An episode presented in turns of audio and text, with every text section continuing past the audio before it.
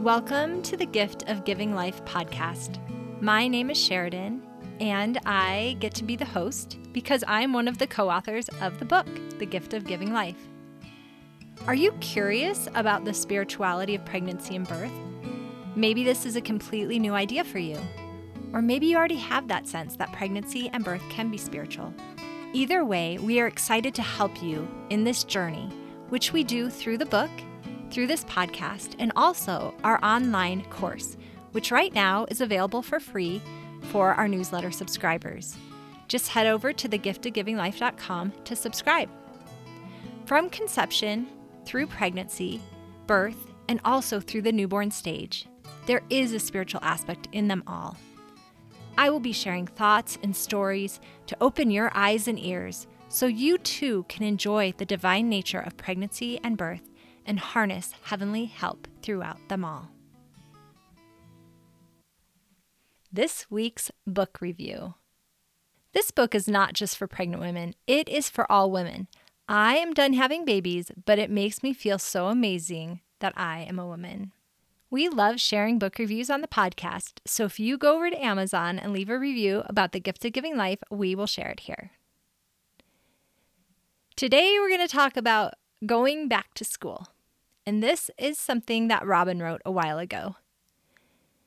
My kids have been back in school for a few weeks, and well, so have I. Actually, I started taking some online classes this summer at my local university. I was nervous to go back to school 20 years after graduating with my degree from the University of Utah. What I have found is that I still know how to do the school thing, but I chuckle to myself when I have to type in my online introduction. I should probably just start with So I'm probably one of the oldest people in this class, if not the oldest.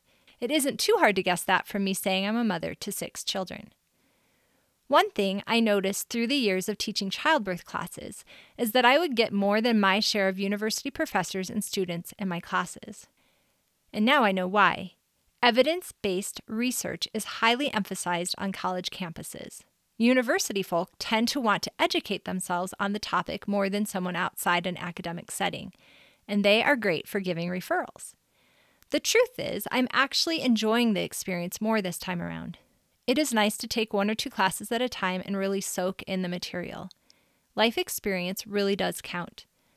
The two psychology courses I took this summer emphasized how internalizing the concepts and applying them to real life is what will help us remember them.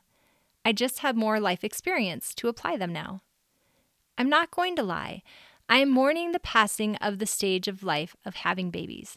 At the same time, I'm excited for what lies ahead. It is a whole new chapter I am beginning, and I'm not exactly sure where it will lead. I just know that for now, I'm on the right path with taking prerequisites for the nursing program. In one way or another, I will continue with my love for childbirth and mothering. In the midst of taking classes this summer, I was blessed to be present for five beautiful births as a doula, each so unique and different, each with their own rich lessons to leave me with. This fall, I'm taking a library science course. I love it. I finally have better tools to tackle a project I've wanted to do for a few years now researching the history of midwives in Idaho. I had little pieces here and there, but with the added knowledge of how to search and organize from my class, I now have a list of over 20 midwives. While that is encouraging, I still need more and better sources. So, just in case you have any information, I am asking for stories of Idaho midwives, whether they be pioneer, settlers, immigrants, or Native American. I've really struggled to find stories of Native Americans because they pass on information orally. So, if you have any hints for me of where to look, I would really appreciate it. Why am I doing this? Karen Cornwall Madsen was able to put it into words for me. Quote, the century long struggle of women to gain legal equity and political equality to obtain opportunities for education and economic self reliance, as well as their ubiquitous efforts to address social welfare and community needs, are all stories formally excluded but integral to what we call American history. Moreover, they are fascinating accounts that introduce a whole roster of intelligent, capable, articulate, and imaginative women into the pantheon of American heroes. We women today are their heirs beneficiaries of their convictions and their courage to turn those convictions into reality.